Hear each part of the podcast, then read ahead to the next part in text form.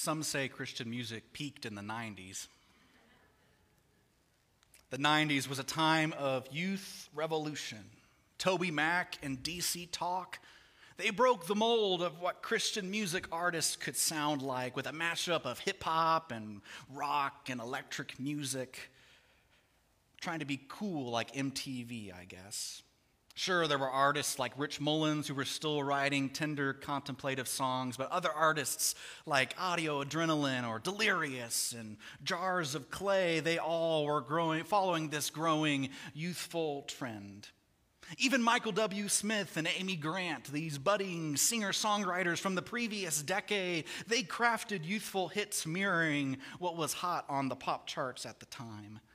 And these developments came at a, to the head at the very end of the decade when Creed delivered Christian rock to the masses via roaring punk rock and heavy metal anthems that boldly brought together spiritual yearning with teen angst. Well, maybe you have a different opinion on whether or not Christian music peaked in the 90s. I was born in the middle of the phenomenon, and I got the aftermath or the, the seconds of the revolution in Christian music in the early 2000s.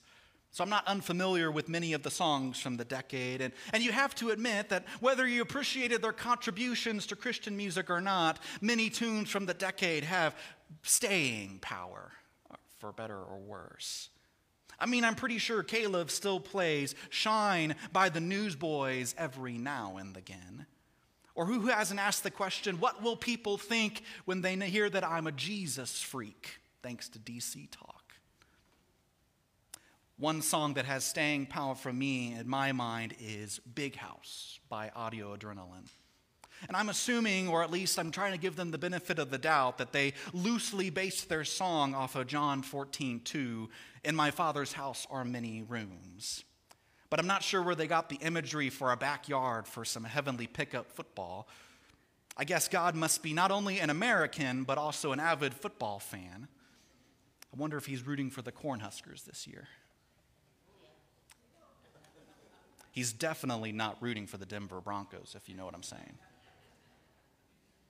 The song is cheesy by today's standards. It's cheesy with a splash of honestly some poor theology but many of us probably envision God's house something akin to what they did. A big, big house with the capacity for all desiring people to be able to eat and to play and to be merry in the presence of God.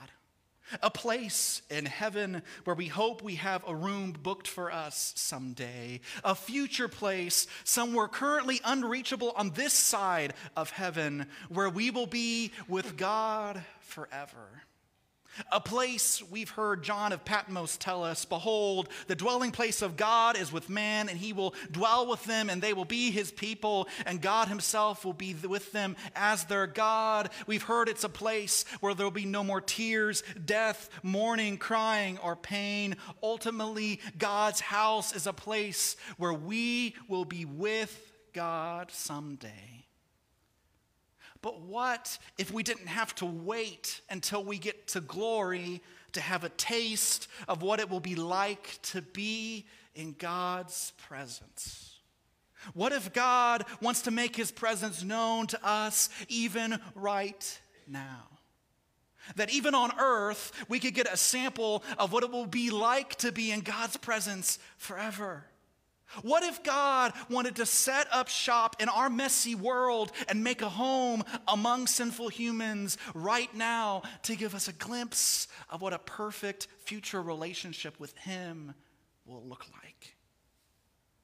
What if God is so eager for that day, but also so serious about his intentions to be in community with those created in his image and likeness that he desires to move into our neighborhood as a symbol, as a foretaste, as an appetizer of the kind of union we will experience one day in glory?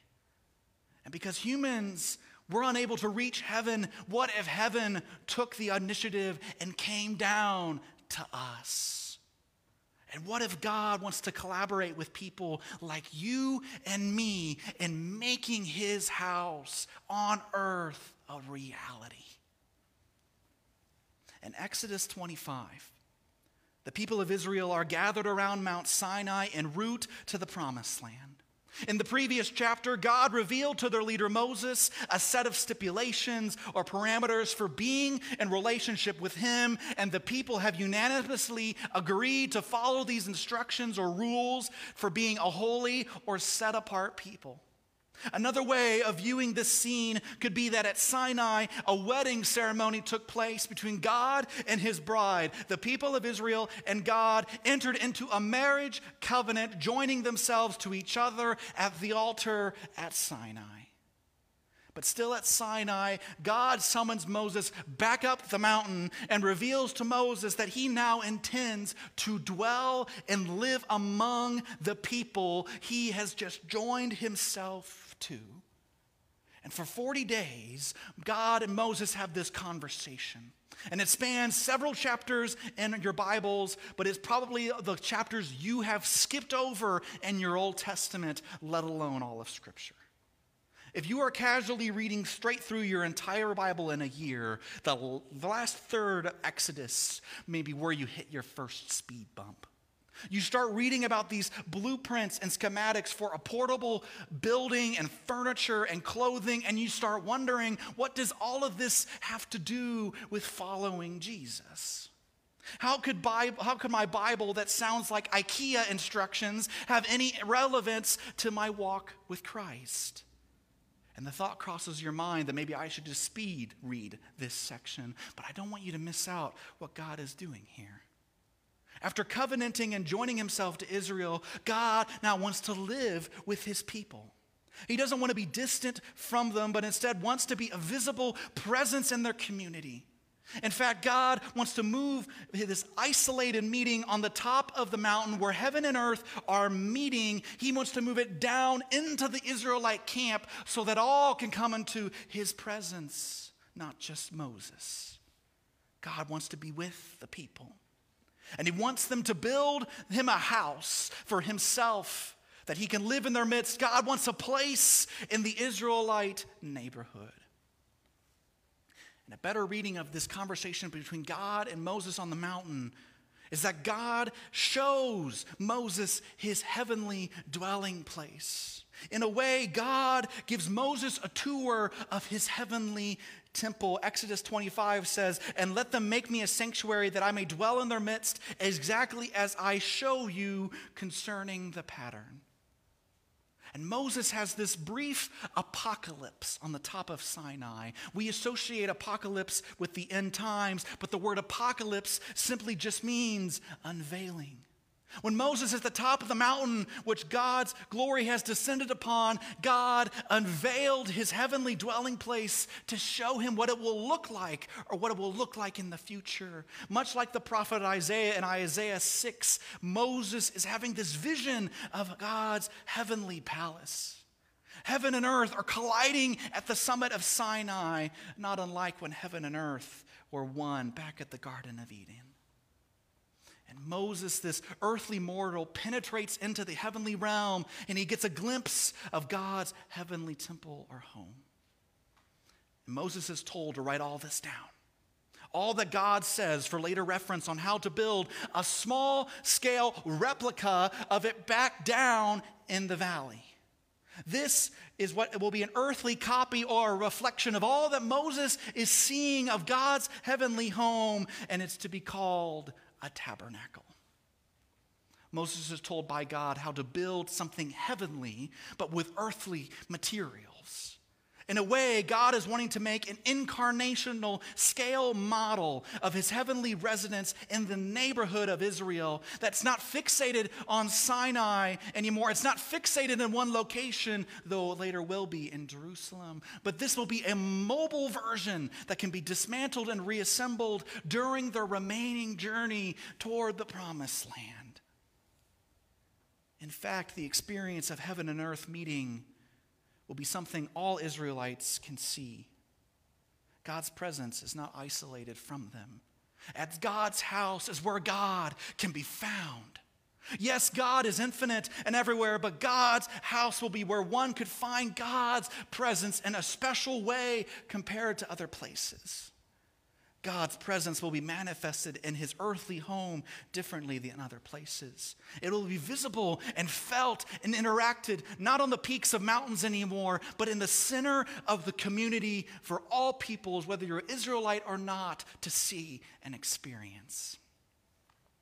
This concept is not as strange as we might think. If you're still figuring out your summer vacation plans right now in Orlando, Florida, the galaxy far, far away and Earth meet at a magical place where dreams come true called Star Wars Galaxy's Edge for just $109 plus tax. For one single day, you can experience the magic of Star Wars in real life. If you wait in line long enough, you can fly a replica of the Millennium Falcon, people. You're not as excited as I am about this. Thank you you can ride and take on Kylo Ren in the First Order, or at least a symbolic recreation of them, and another attraction called the Rise of the Resistance. You can walk and make your own genuine replica lightsaber for only $219 plus tax. I know, right? Maybe Star Wars isn't up your alley. You can experience the magic of the movies in real life. It's not monopolized by Disney. You can walk over in Orlando for another $109 plus tax and experience Harry Potter and Earth colliding at Universal Studios, the wizarding world of Harry Potter. The pages of J.K. Rowling's novels, as interpreted by Warner Brothers Studios, can be experienced in real life Replicas of famous locations in the wizarding world of the boy who lived at such as Hogwarts and Diagon Alley and Hogsmeade, they exist and you can see and smell and touch and even taste the experience of being in Harry Potter's world. You can actually build a replica wand, but it's actually a little bit cheaper, $55, or you can get an interactive one for $59. The list goes on. Popular tourist and vacation destinations such as Ken Ham's Ark Encounter in northwestern Kentucky is a replica of the biblical Moses, Noah's Ark in Genesis 6 that you can experience what it would have felt like to be in a real ark. You, when you visit a Civil War battle reenactment, a Renaissance fair, or even certain museum exhibits, these are all replicas of uh, on scale models of something else that happened that we can experience. Building replicas of other worldly places with earthly materials is not an ancient phenomenon. People today are still recreating secondhand knockoffs of often mystical, unearthly realities to gain access to those experiences and even the power of those realities in an artificial way whether it be a movie or a TV show, a book, a historical period, or something else. Humans have always wanted to try to capture and contain and recreate as best we can another world or place or time using the materials and means at our disposal. But that's what God's wanting Moses and the people to do to construct using earthly materials a scale model of this heavenly dwelling place to experience a sample of God's presence and power even here on earth. That's what the tabernacle is. This isn't supposed to replace God. This earthly heavenly tabernacle is not a substitute for God. It was a means of connecting and communing to God because God's presence is there. As you probably know, Israel was commanded not to create a carved image or likeness of God. In fact, the Israelites will eventually get in trouble a few centuries later in 1 Samuel 4 when they go to battle against the Philistines, believing the Ark of the Covenant itself will protect them as opposed to God. This tabernacle, this mobile dwelling place for God on earth, was a passageway or an access point to the divine an embassy for God on earth, heaven's own presence and territory on earth that all people, not just Israel, can see. Now, God is pretty specific on what He wants this replica of this heavenly dwelling place to look like. Time does not allow for me to go into the exact reasons as to why God is so particular. It's a bit of a rabbit trail from what I believe God wants us to focus on this morning. But for those whose palates I may have savored this morning, I'll give you a little hint. The tabernacle and all of its different meticulous furnishings and contents, the Ark of the Covenant and the table of bread, the lampstand, the bronze altar, all of that stuff, they all correlate to the Genesis creation narrative. Yeah, you probably never heard that one before. Those boring chapters aren't so boring after all. I'll let you chew on that for a little moment. Maybe that'll be a good discussion for a fall Bible study. Wink, wink. But what I feel God wants us to focus on this morning is who is tasked with the daunting responsibility of building such a structure and all of its contents. God didn't want to make the tabernacle poof into existence. He could have done that, but he didn't want to do that. God wanted to make his home this conduit between earth and heaven, a collaborative experience between God and humanity. Human hands were required, human energy was needed, human ingenuity was desired. God wanted human hands to run across that acacia wood boards that, that would be overlaid with precious gold to be made into the Ark of the Covenant. God wanted human hands to bend and hammer in the pure gold branches of the menorah candles. God wanted human hands to stitch, stitch together the fabrics of the curtains for the tabernacle and the garments for the priests. This is what made it incarnational but the question is who is God going to partner with? Who are the ones enlisted to build the tabernacle and all of its sacred furniture? If there's truly going to be an earthly model of a heavenly place, who has God deemed worthy of such a building contract? Who is Moses supposed to relay all of these blueprints to? Is Moses supposed to build it? Is Aaron and the Levites and all the priests supposed to? Who in all of Israel is God going to call to undertake a momentous task of recreating God's own personal heavenly dwelling place in an earthly form on our planet? Well, amidst God, Moses' transcendent apocalyptic tour, as he's jotting down all the specific schematics and blueprints, God name drops the builders he has in mind for his mobile home. God already knows the identities, the names, the faces, the resumes of the individuals he wants to be general contractors of his heavenly embassy. And it's a couple of guys you've never heard of. I guarantee you, you've never heard their names before. The Lord said to Moses, See, I have called by name Bezalel, the son of Uri, the son of Hur, and the tribe of Judah. And behold, I have appointed with them Oholib, the son of Ashmach, of the tribe of Dan. Can I introduce you to Bezalel and Oholib this morning? I reckon Moses probably needed to be introduced to them as well. Israel is a big country with a lot of faces. He wasn't Facebook friends with them, probably. Moses probably never met these guys. They aren't important public figures. They're not military heroes or religious people like Joshua or Aaron or the other elders in Israel. But that didn't matter to God. God knows everyone, from the great to the small, and God can use anyone for his purposes. Bezalel and Oholib are a couple of nobodies. We know little to next to nothing about them. They aren't the ones interacting with God regularly. They aren't the ones doing sign and wonders. They aren't in the room where it happens, and unlike Aaron Burr, seem to have no itching or inclination to be there. They are on the sidelines looking in and seemingly content to be so. They're good natured average Joes, minding their own business, raising their families, going along for the ride until they reached the aforementioned promised land.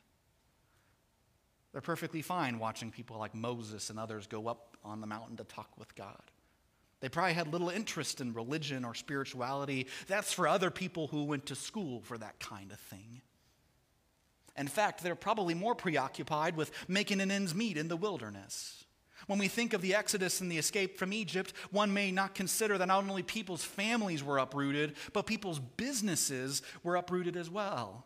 Farmers, livestock owners, bakers, butchers, carpenters, blacksmiths, all were forced to change their means of making a living to accommodate the wilderness. And in the time that they've left Egypt and now arrived at Mount Sinai, Bezalel and Oholib have probably shifted from a brick and mortar business model to a mobile one. From what we know of the two individuals, they are skilled artisans and craftsmen specializing in metallurgy and carpentry. Imagine having to lug and drag with you through the desert all the equipment to keep at your trade, to not fall out of practice or keep up with the demands of such a profession, even in the middle of nowhere. The Israelites were handed a lot of silver and gold jewelry by the Egyptians as an incentive to get out of Egypt from the last plague. So I'm confident that they still needed someone like a blacksmith. Skills in woodworking were likely a hot commodity in those days, too. Bezalel and Oholib were busy men. But these guys, this is who God hires to build his house.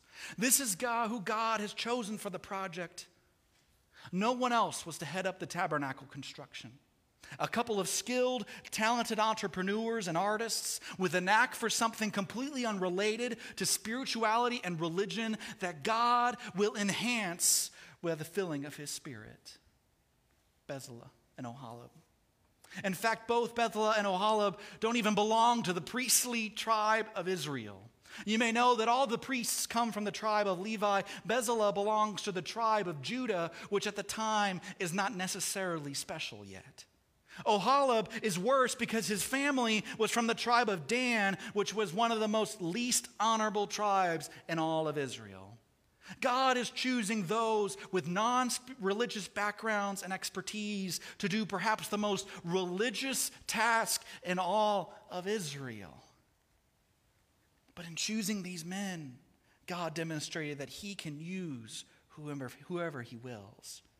Whether you're a Moses like figure or not, whether you're a priestly figure or not, whether you were born in the right tribe or not, none of that matters to God. God calls whomever He wants to call, and God will empower whoever He f- calls to fulfill that calling. How wonderful to know that God calls all of us by name and that He knows our backgrounds, our dispositions, our propensities, and as well as our potentialities. In His grace and goodness, He says to you and me, I have called you by name. I want to separate you to do a work for which I have called you. Are you willing to? Perhaps, church, there is a reason God places us in certain professions or vocations we find ourselves this morning. It's easy to think that my calling in life is not on par with others who are more obviously slanted towards the Lord's work in the world. It's easy to assume that God only calls and uses pastors, missionaries, and the like for kingdom work, for ministry, for running the church, for building God's dwelling place here on earth. But we see that God uses and wants to use anyone for doing the Lord's work in and outside my Father's house. You may not be a preacher. But that does not mean you are unnecessary in God's kingdom. God needs people who are skilled and talented and experienced in a wide variety of backgrounds and trades and enterprises for the use in his kingdom. God needs plumbers and electricians, truck drivers, farmers, ranchers, bankers, teachers, janitors, barbers, and so much more. Building and making things for God's glory is a valid solid ministry church. The pastors in Israel's day did not build God's house. People like Bezalel and Oholib did. The pastors in Israel's day were only responsible with sustaining and facilitating it for the sake of the Bezalels and Oholibs. God still needs in his calling Bezalels and Oholibs today. Think about how impoverished the church would be if there were none. Think about the impact on the worshiping life of Israel if there were no craftsmen, no artists, no talented, skilled people around to make a suitable earthly dwelling place for God's presence to manifest itself. The community of faith needs both Moses's and Bezalah's and Oholib's, priests and craftsmen working together, each with their own calling and service to the Lord. What skills are the Lord wanting you to contribute to the building of his dwelling place on earth today? What skills, what talents has he cultivated in you that can contribute to the building of God's presence here today? But God also tells Moses that not only has he called Bezalel, but Ezra will be filled with the Spirit of God, with ability, and intelligence, with knowledge, and of all craftsmanship. This wording in verse 3 of our English translation seems to indicate that God will give Bezalel a laundry list of skills that Bezalel did not already possess. However, it's better translated from the original Hebrew that Bezalel is given only one thing by God, and that was his Holy Spirit which then perfected Bezalah's wisdom, insight, knowledge, and work performance in general. In fact, what it basically is saying is that the filling of the Spirit of God affected Bezalah and was able to enable him to be wiser or more insightful, more knowledgeable, and more capable for the work God had for him. Bezalah and presumably Oholib already had talents and, and giftings, skills and proficiencies. God's Spirit merely amplified them to fulfill the calling He placed on their lives. All their abilities trace their origins to God, so it makes sense that God can elevate and magnify them as He sees fit. You may have heard preachers talk about spiritual gifts before because parts of the New Testament talk about them. I don't want to get in the lost in the weeds. We're talking about spiritual gifts, speaking in tongues, interpretations in tongues. I ain't a Pentecostal or charismatic, and so I'll do the Baptist thing and just ignore it. But I want to highlight is the significance of God imparting his spirit to a couple of guys like Bezalel and Oholib. Few in Scripture are afforded the opportunity to be possessed and empowered by the Spirit of God. Only major characters in the Bible are said to have the Spirit of God rest upon them for, do, for them to do amazing stuff for God. And we're talking prophets and warriors and judges and priests and kings. But here in Exodus, God is more than willing to let his spirit enter in and be utilized by everyday carpenters and metallurgists, builders and craftsmen. I think the Holy Spirit's agenda hasn't changed since then. The Spirit of God has not grown stringier, stringier or stricter over time. In fact, the opposite is more true. Jesus told his disciples, his church, the Holy Spirit will come upon people even like them to remind them all that Jesus said and empower them to do all that Jesus did to become the new dwelling place for God among men. And when one looks at the church in the New Testament, the Holy Spirit came upon ordinary fishermen and tax collectors, zealots and women, granting them supernatural abilities, yes, but it also enhanced skills and abilities they already already had, but they didn't quite consider using them for God yet. We know the Apostle Peter was a talker. He liked to hear himself talk, much like I do.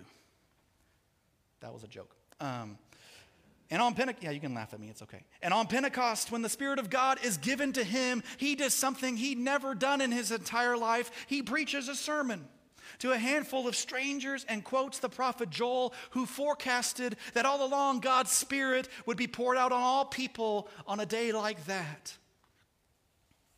From the outset, the church has been populated by people, when given the Spirit of God, are equipped to fulfill whatever God's calling was placed on their life.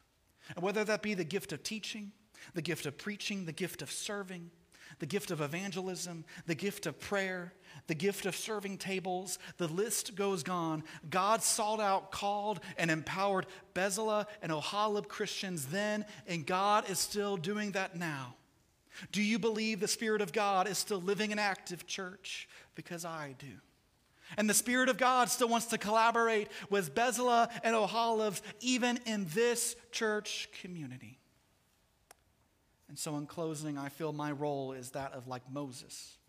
God has revealed this word to me that He is still searching for and calling and empowering receptive Bezalels and Oholiabs even in this community. God hasn't entrusted just me to build his dwelling place here in Gibbon Baptist Church. He has laid that responsibility on all of us, for all of us to work together. I know I speak to a variety of people this morning, those who are enjoying a respite over the summer months from significant church responsibilities that happen in the fall, to those who contribute regularly, if not weekly, in our Sunday morning gatherings, to those who are retired from years of active and noble service in this community, but also to those who are on the fence about their participation in our community of faith. I want to stir us all to consider how the Spirit of God may be calling or empowering us to serve this local church this morning, whether immediately or in the future. For some, when you think about our life together at Gibbon Baptist Church, what do you hear God calling you to contribute? When you think about our worship gatherings, our ministries, our teaching, our outreach opportunities, what gifts do you want to bring and contribute? Is it the gift of music? Is it the gift of childcare, the gift of friendship, the gift of manual labor, the gift of cooking or baking, the gift of preaching, the gift of teaching, the gift of serving? If you are a Christian, you have that same Spirit of God that filled Bezalel. This same Spirit imparts on all of us different gifts and talents. So, how are you exercising those gifts? How are you seeking to use your gifts to build up others in our church family? And for those who are veterans in this congregation, how are you empowering the next generation to use their gifts? I want you to know that I value each and every one of you and your contributions. And I want to do my part to help you get plugged in and fulfill the calling God has placed on your heart. And if you're discouraged that you haven't figured out your giftings or you don't feel the nudging of the Holy Spirit on your heart, remember that sometimes spiritual gifts take a long time to master. Years, decades, a lifetime, and perhaps God is wanting to prepare you first. Maybe a part of being used by God and utilizing our spiritual gifts that He's entrusted us is going to school, to being a diligent worker, getting some experience or getting some training. God may be fostering that gift inside you for a later future use, and He's wanting to involve you someday. For those this morning who are already doing what you hear God is calling you to do in our church, may I remind you that His Spirit is that which empowers us to do that good work.